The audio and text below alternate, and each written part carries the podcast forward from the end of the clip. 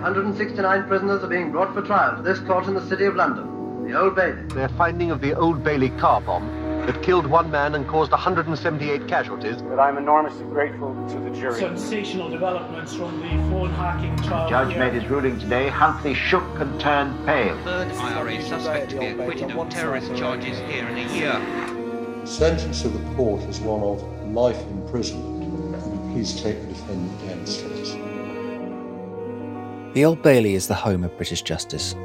Its walls have formed the theatre to our greatest national dramas. To Oscar Wilde, George Blake, and Christine Keeler. To Sutcliffe, Huntley, and Warboys. The IRA, and Al Qaeda. Through the rows of metal detectors, up a marble staircase, past statues of long forgotten judges, in a crowded, wood panelled back room, all day long, a team of court reporters dart between hearings. They work to file the reports that go out to newspaper offices across the country. No transcripts exist in British courts. They are not televised. Without court reporters, justice is not only blind, it is mute. And there are vanishingly few court reporters left. Court News is the last specialist agency to operate from the Old Bailey. They've been here since 1985. In their vaults lie first hand accounts of every major case of the age. I'm Gavin Haynes. In this series, we're going to be going inside British trials through the eyes of those who see justice being done every single day. The Court News team. DNA, they found fecal matter on there. He'd been ramming up his own arse when he was oh, out Look long at it, yeah. I mean, Yeah, that second one I said Scott. He was in there ramming a vacuum cleaner hose thing up his bum.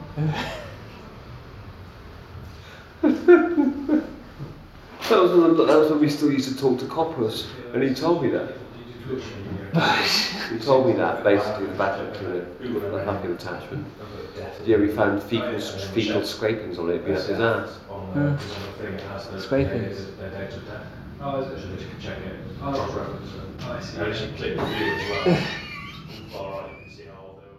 In March of this year, a bunch of strangers turned up at the Isleworth Crown Court with a spring in their step.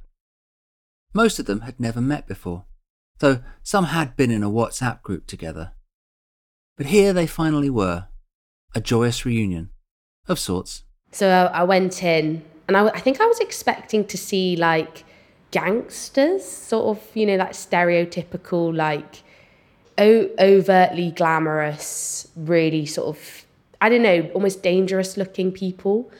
And then, so when I walked in and I sat, I sat in on my, I was actually in the public gallery because in Isleworth it's there's no press bench, and I walked in and when I realised who the defendants were, I, I was quite shocked because they were just really positive and hugging and happy and almost excited to walk into the dock. I was a bit like, do you realise that you're on trial?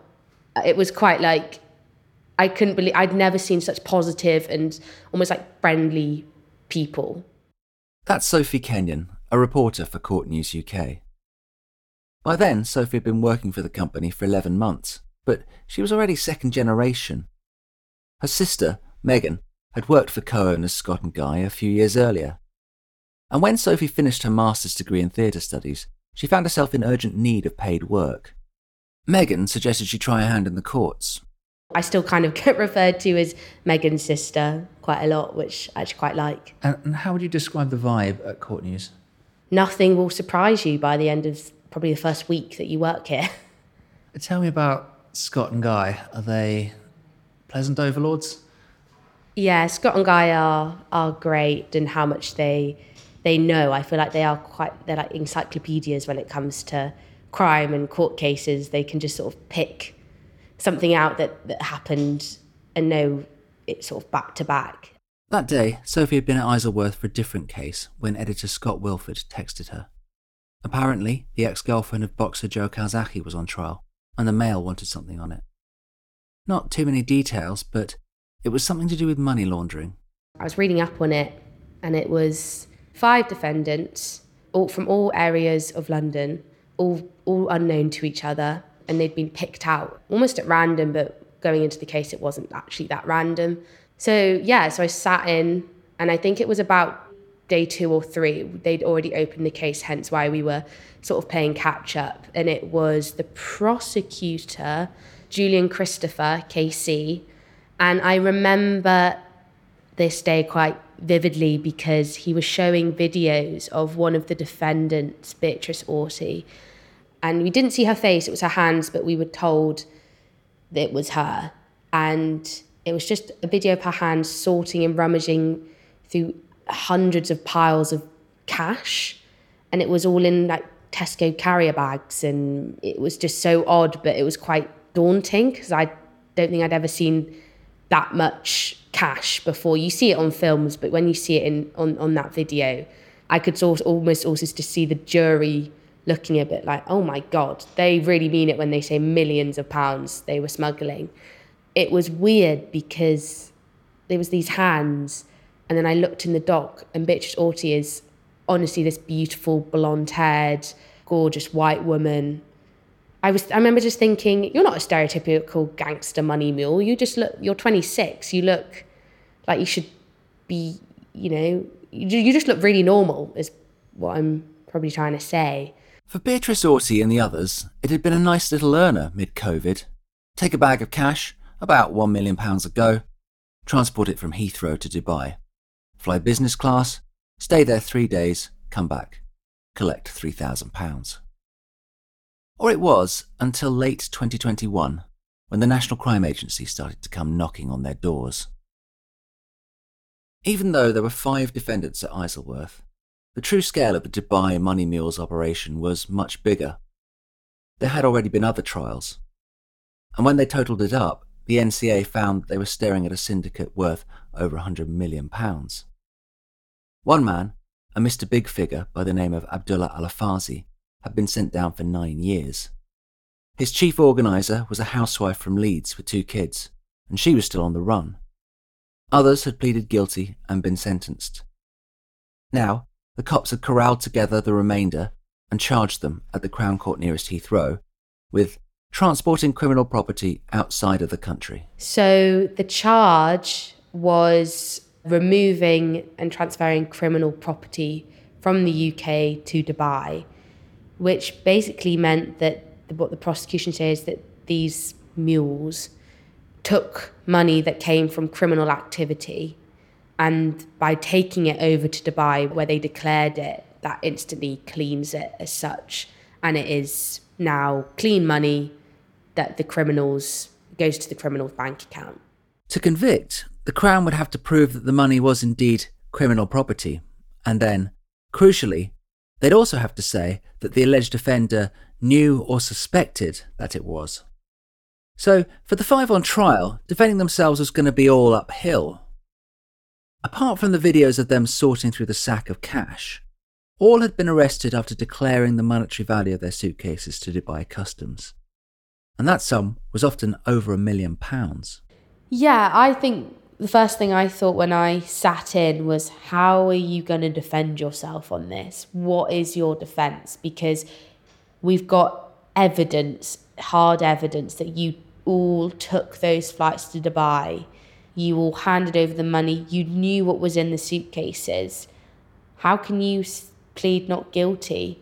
But their line of defense was that they didn't know it was criminal what they were doing. They believed it was all completely legitimate and that they were working for an actual company and that they wanted to make money because it was COVID and no one was making a lot of money and at the end of the day they were just a bit stupid and foolish. In other words, they were arguing the case that they didn't, in the words of the law, know or suspect that it constituted a benefit. Once you dug into the tale that the Dubai money mules all told, it did seem that they had been remotely controlled quite intensely. In total, 104 trips were identified by the National Crime Agency, and each had followed a remarkably similar pattern. So they would be told by Michelle Clark, go to this coffee shop. I think a, a Starbucks in Knightsbridge was mentioned quite frequently. And you're either going to be on your own or another courier is going to be there to meet you. And then you will be picked up by a chauffeur and they're going to come and collect you. So they then get in the car and this driver would drive them to an unknown address. We don't know where they would be picked up from. They didn't know where they were being driven to. It would just be houses, just a traditional townhouse in London. And they wouldn't get out the car, they'd stay in the car. And one or two men would come out the houses with these suitcases, they'd pile them into the back. Once the car was loaded, they'd drive them to Heathrow. Get to Heathrow, pop the bags on the trolley. Michelle Clark is then going to send you your boarding pass, should all be on your phone, and a letter from Omnivest. Omnivest was a fake gold trading company. The idea was that Omnivest was moving money east to Dubai and gold west to London. Omnivest didn't exist, but it was real enough to have its own website.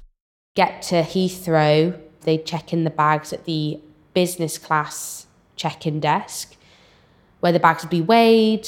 I remember up to eight bags each, sometimes full of cash, that they'd check in and they would always be asked to take a photo of the bags before they left them to be like, this is where they're here, they're in the check in desk. Then they'd have a great time, go through to the airport lounge.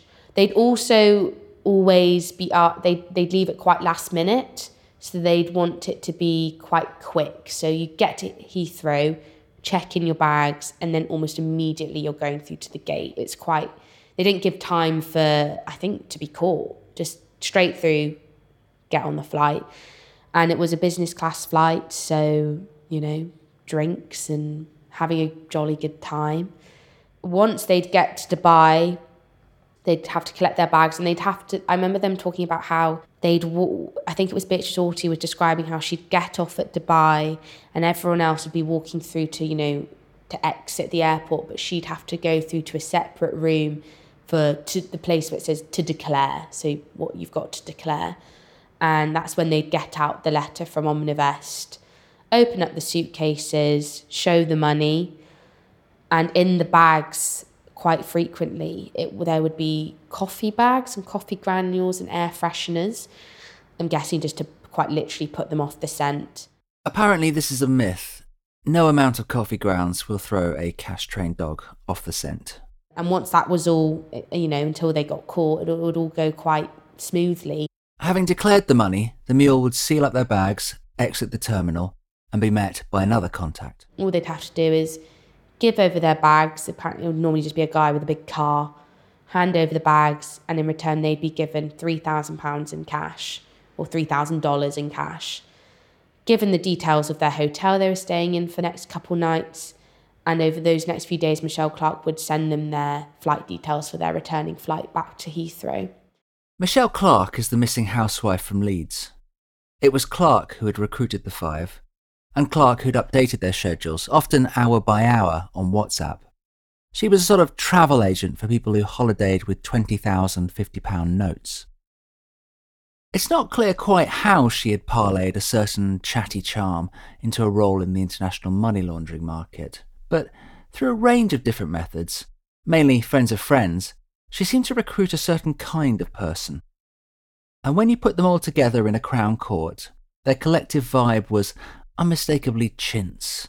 A bit TOWIE, lip fillers, makeup, gloss. There was Amy Harrison, 27 at the time. Amy Harrison came across really young, really naive, almost boisterous, I want to say. She was loud. There was the aforementioned stunner, Beatrice Auty.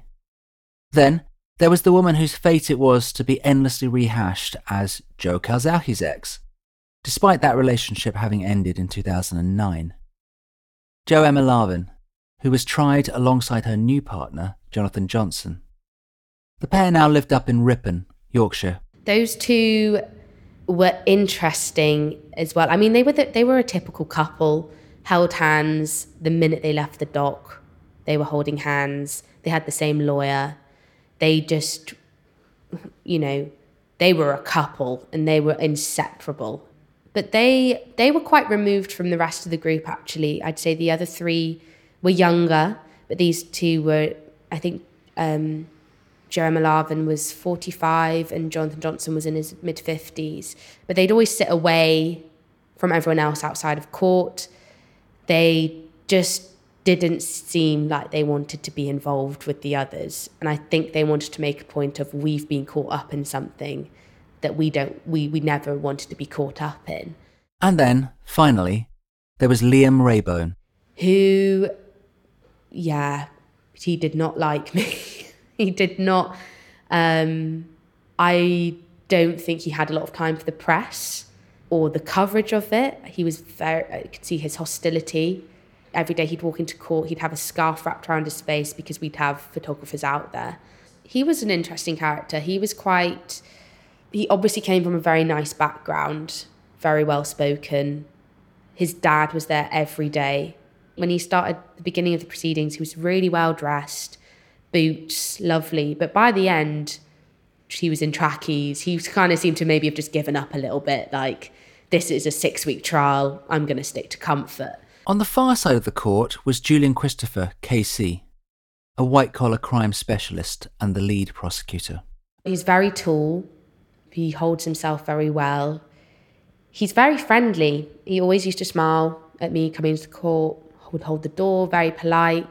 To win, Christopher would have to fight a war of attrition. Bit by bit, across a big matrix of people, places, dates, and receipts, his goal was to make every moment inarguable so that a pattern emerged that was, in turn, irrefutable. He would use the simplest of prosecutorial tools cell site data that plotted where their mobile phones had been, flight logs, CCTV of them arriving at Heathrow. He didn't just stick on one person at one time, he really accumulated it so you could see the you could see the holistic timeline of where everyone was on certain days and how this really was a set out regime of well, in a very, very clever organisation that had set it up. The prosecution staked out four key claims. Three of them were easy enough. First, that the alleged mules got on the planes at Heathrow. Second, that they declared the cash at Dubai. Third, that they were paid for it. And then, only the fourth was seriously contested.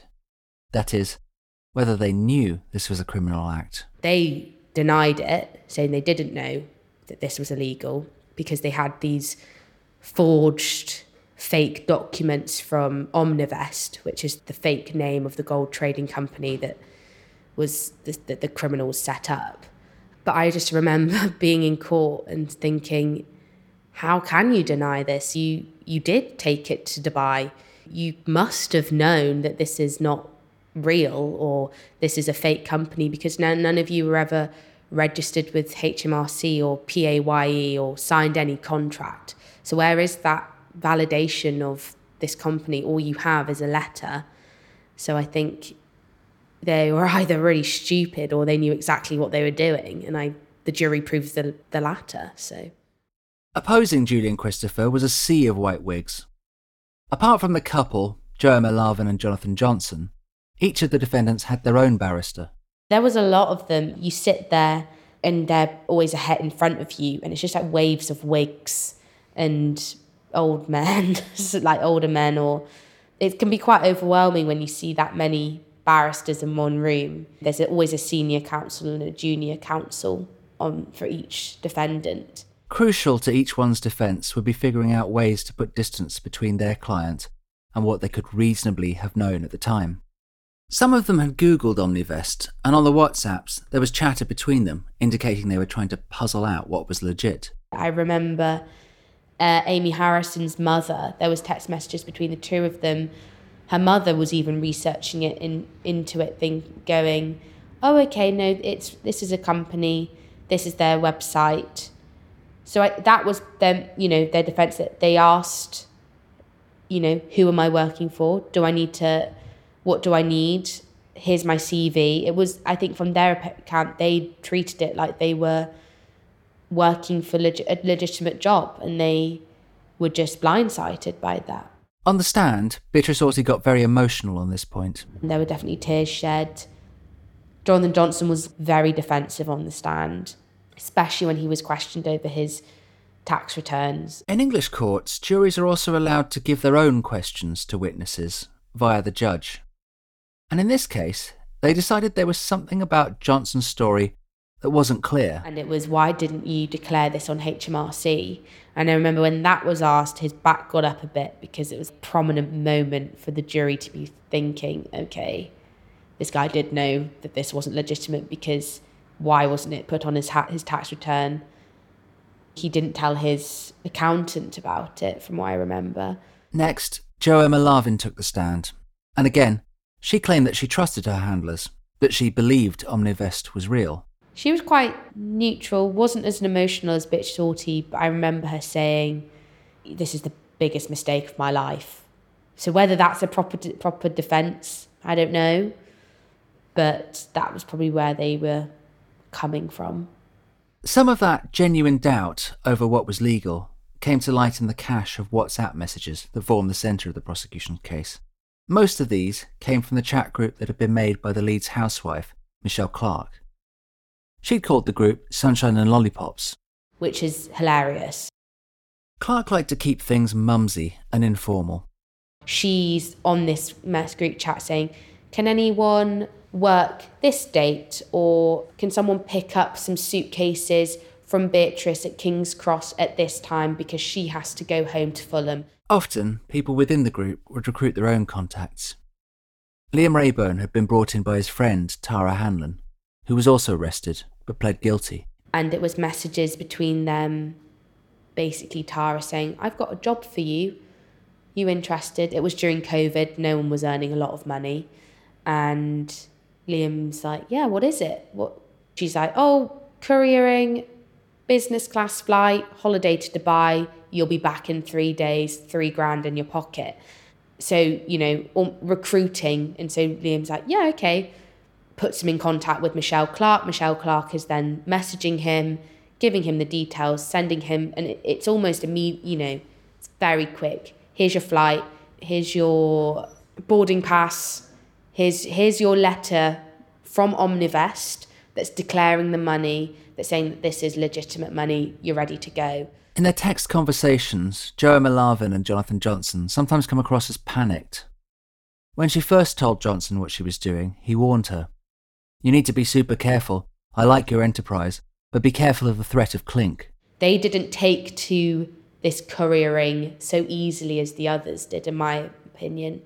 A lot of messages of, is this legitimate? What do we think this is? And then there was a really interesting stream of messages when Jo Emma Larvin took her first flight. They, they set her up. There's a message from Michelle Clark meet Amy Harrison at this Starbucks in Knightsbridge at this time. You will then be picked up by a chauffeur who will take you to this address in London, which they never knew. And you'll pick up these suitcases and they'll take you to Heathrow. And whilst that's all happening, Jo Emma Larvin is texting Jonathan Larson like, oh, it's okay. I've met Amy. I think she called her a bit annoying on the text to her to her partner. She says, oh, she's a bit annoying and then it's like every step she does, she recounts it back to Jonathan Larson, like at Heathrow. Oh, I think actually this is okay. And he says something like, oh, that's a relief. Oh, it's okay. On the flight now. So you can see, unlike others, there is anxiety there and there is doubt to the fact that when there's messages when Jo Emma asked to take a second trip, Jonathan Johnson says, I'm coming with you this time because I want to know that this is legit. They were routinely put up at what's often considered to be the top hotel in town, the Palm Jumeirah. There, they'd spend their three day stopovers ordering room service and hanging out by the pool. Though not everyone could relax into it. Beatrice Auty apparently got homesick. She just didn't like the way of life out there, she said, and to compensate, she'd raced through her brown envelope of £3,000, so that by the time she was ready for the plane back home, much of what she'd earned had been ploughed into the economy of a place she didn't want to be. Someone was keeping the couriers under surveillance at all times. They were even told that airport and airline staff would be looking out for them. And the meaning was double edged.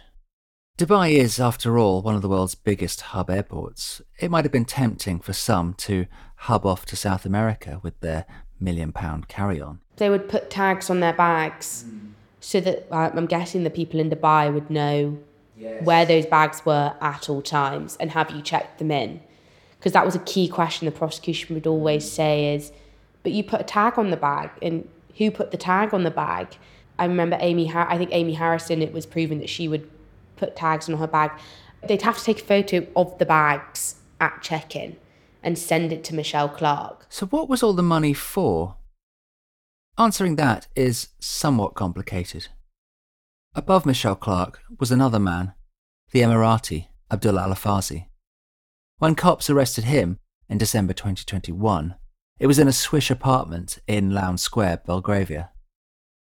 Al Afazi apparently had married into wealth in his native Dubai, but he didn't have any money himself. So some have speculated that he was compensating. That in a status obsessed society, he wanted to roll with his in laws, and here he found an easy way. In Dubai, until recently, it was the law that foreign companies could only operate with an Emirati national as their nominal owner. Al Afazi dabbled in a few of these deals. Then, sometime around 2019, he seems to have suddenly found money laundering. So, to answer the question, up the chain from him wasn't just one person, it was a whole consortium of global organised crime. He was effectively an entrepreneur. People who had money to move would text him, and he'd take a habitual 10% of the total in return. The NCA are apparently still looking for Clark. She used to work for Sky as some sort of retail person, and that's how she met Tara Hanlon, who is another mule who has previously pled guilty. And her role was basically to recruit the mules. She would be the one who people would be referred to, or she'd ask.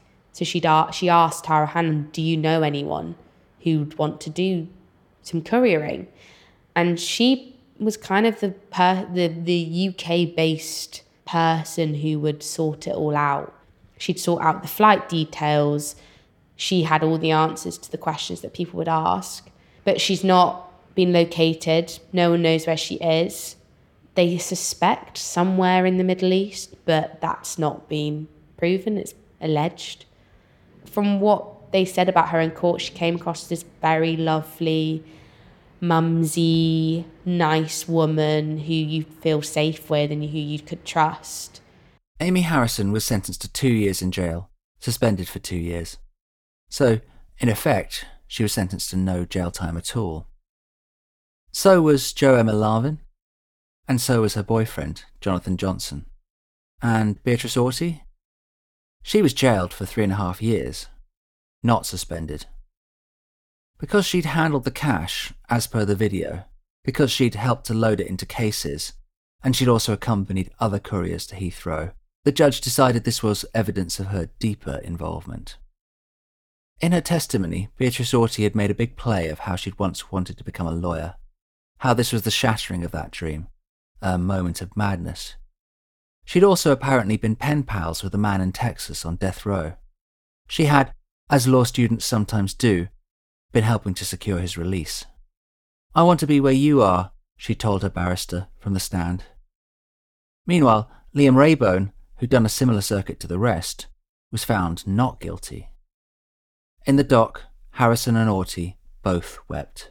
Amy Harrison in, in Isleworth, there there isn't. A, I don't think there's a press room. If there is a press room, I should find it. But I would sit outside waiting to go in with the rest of them, and she would fill the room with her voice, talking and you know having a laugh with her barrister all the time. They were always giggling with each other with the bar- with her junior. I thought they, they could have been mates. They could have been two best girlfriends just sat in a corner giggling. And she was really just a, a loud, vibrant person. But when she then came to her sentencing, she was the complete opposite. I've never seen someone so small in the dock and look so frightened. Sophie had seen the most human end of it expensively coiffed women sobbing in the dock, the quick buck that had ended up very expensive. But in the scheme of things, this manicured and lacquered crew were as expendable as the county lines kids at the other end of the pipeline. The real story here was the McDonald'sization of crime. A network in which even Abdullah Al Afazi, the Mr. Big, was something of a bit part player. The NCA reckoned that once you added in the European component, 200 million had flowed through his distribution chain. That's an amount of money that would make a notable bump on a small country's GDP figures. Guy Toyne co owns Court News, so, as its own Mr. Big, I wanted to ask him whether 25 years at the Old Bailey had given him any sense of what happened to the cash once the mules had handed over their bags. Dubai has become a paradise for money laundering. And what's happening is people are basically taking money, literally suitcases full of money out there, banking it in Dubai where no questions are asked, and then that money is recycled uh, into the vast building and hotel uh, projects out there. So it's interesting to think about Dubai and wonder how many of those uh, luxury five star hotels are built with the uh, profits of a drug trade in the UK and all around the world. Drug smuggling, drug dealing is uh, still a growth area in the UK. We see businesses in the high street. We all perhaps know businesses in the high street where we ask ourselves why the business opened in the first place and then how that business continues to run. And um, I'm sure I'm not the only person who's thought maybe there's something a little bit more uh, to this than meets the eye. In this country, uh, one thing solicitors are absolutely paranoid about in property transactions is money laundering. If you're buying property for cash in the UK, uh, you'll have to jump through a number of hoops uh, before a solicitor will accept your money uh, in a property transaction. In Dubai, I think it's a case of no questions asked, which would perhaps explain why Dubai has sort of sprung up in the desert so very, very quickly. Some of the money has been recovered from Abdullah Al Afazi's assets, which were liquidated, and from the few suitcases that the cops had managed to nab. To keep the cash, the NCA had to go through a proceeds of crime process. That means that any citizen who has a legitimate claim on it and can explain its purpose is allowed to come forward and argue that it is wholly legal and entirely theirs. Sadly, no one did. There was one more question that jutted out. It was that, for all the cost to prosecution, apart from Beatrice Auty, the Sunshine and Lollipops gang received only suspended sentences. Of course, these were not violent people, they were unlikely to reoffend, but given the cost and the scope of the trial, I couldn't shake the feeling that something had gone wrong. Do you think that's fitting, given the sums involved? Absolutely not. I would stick them all inside for a couple of years. To be quite honest with you, it's a disgrace that people can launder what is going to be the profits of drug dealing uh, in this way and think it's you know a harmless, victimless crime. Of course, it's not. You know, a few bags of money on the plane. What difference does it make? Well, it's making a lot of difference to some people. It's making a lot of difference to the people whose lives have been ruined by drugs. It's making a difference to the people who basically fight over drugs territory and end up stabbing each other to death. I'm sure as we speak, I'm sure there's someone uh, flying off to Dubai or Abu Dhabi, having in mind a nice afternoon sitting around some air conditioned uh, hotel bar, all paid for on the profits of some faceless money launderer. Do you think they didn't know what they were doing? Well, if someone says to you, Would you like to take a big suitcase full of cash to Dubai? What would you think uh, the purpose of that was? Perhaps someone just knew a lot of spending money on holiday. I mean, it's absolutely ridiculous. Of course, they knew what they were doing. They knew exactly what they were doing. If you look at some of the text messages that were exchanged between them, it's obvious they knew what they were doing, and the jury found that they knew what they were doing. So, uh, yeah, to say it's, you know, somehow they weren't really complicit, somehow it was all, oh, oh I didn't know, ooh, it's just a complete and utter joke, and they know it is as well. A suspended sentence is a funny thing in that it's like having no sentence at all. The, the sort of binary line between you will serve seven years and you will serve seven years suspended is massive, and yet these are treated as almost the same thing. Well, you say suspended sentences are a funny thing. They've never made me laugh. Uh, to be quite honest with you, you get suspended sentences handed out to people for quite serious crimes. Uh, crimes of quite serious violence are sometimes met with suspended sentences. The idea of suspended sentence is that it literally is suspended above your head, and therefore, if you commit a further crime, you will be sentenced for that crime and the one previously. Um, I've sat through a load of cases where someone is in breach of a suspended sentence, and funnily enough, the judge hasn't even activated it. The likelihood of them being caught with another suitcase full of cash is, of course, absolutely minuscule. So the suspended sentence means precisely nothing. Are suspended sentences overused then? As far as I'm concerned, yes, they are. The problem is, of course, is that it all boils down to the fact that there are too few jail places in the UK, and therefore there's a huge pressure on the judges to try and pass as many non custodial sentences uh, as possible. But of course, you see people coming back to the courts again and again and again with various non custodial penalties, suspended sentences, uh, community terms all this, you know, a fine here and there, detention and training order, all this sort of nonsense before, of course, they go on to commit a really, really serious crime. And I'm afraid there's a sad inevitability about it all.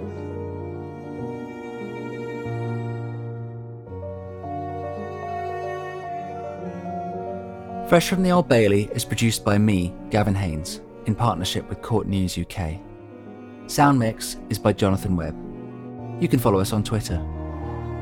Court News also has an excellent weekly substack with the podcast Killers of the Old Bailey, featuring Britain's most experienced murder case reporter, Granwell Gray. The British legal system makes it hard to contact those involved, so if you have personal knowledge of aspects of the Dubai Money Mules case, or of any other cases we've covered, contact us through our Gmail, freshfromtheoldbailey at gmail.com. Discretion assured.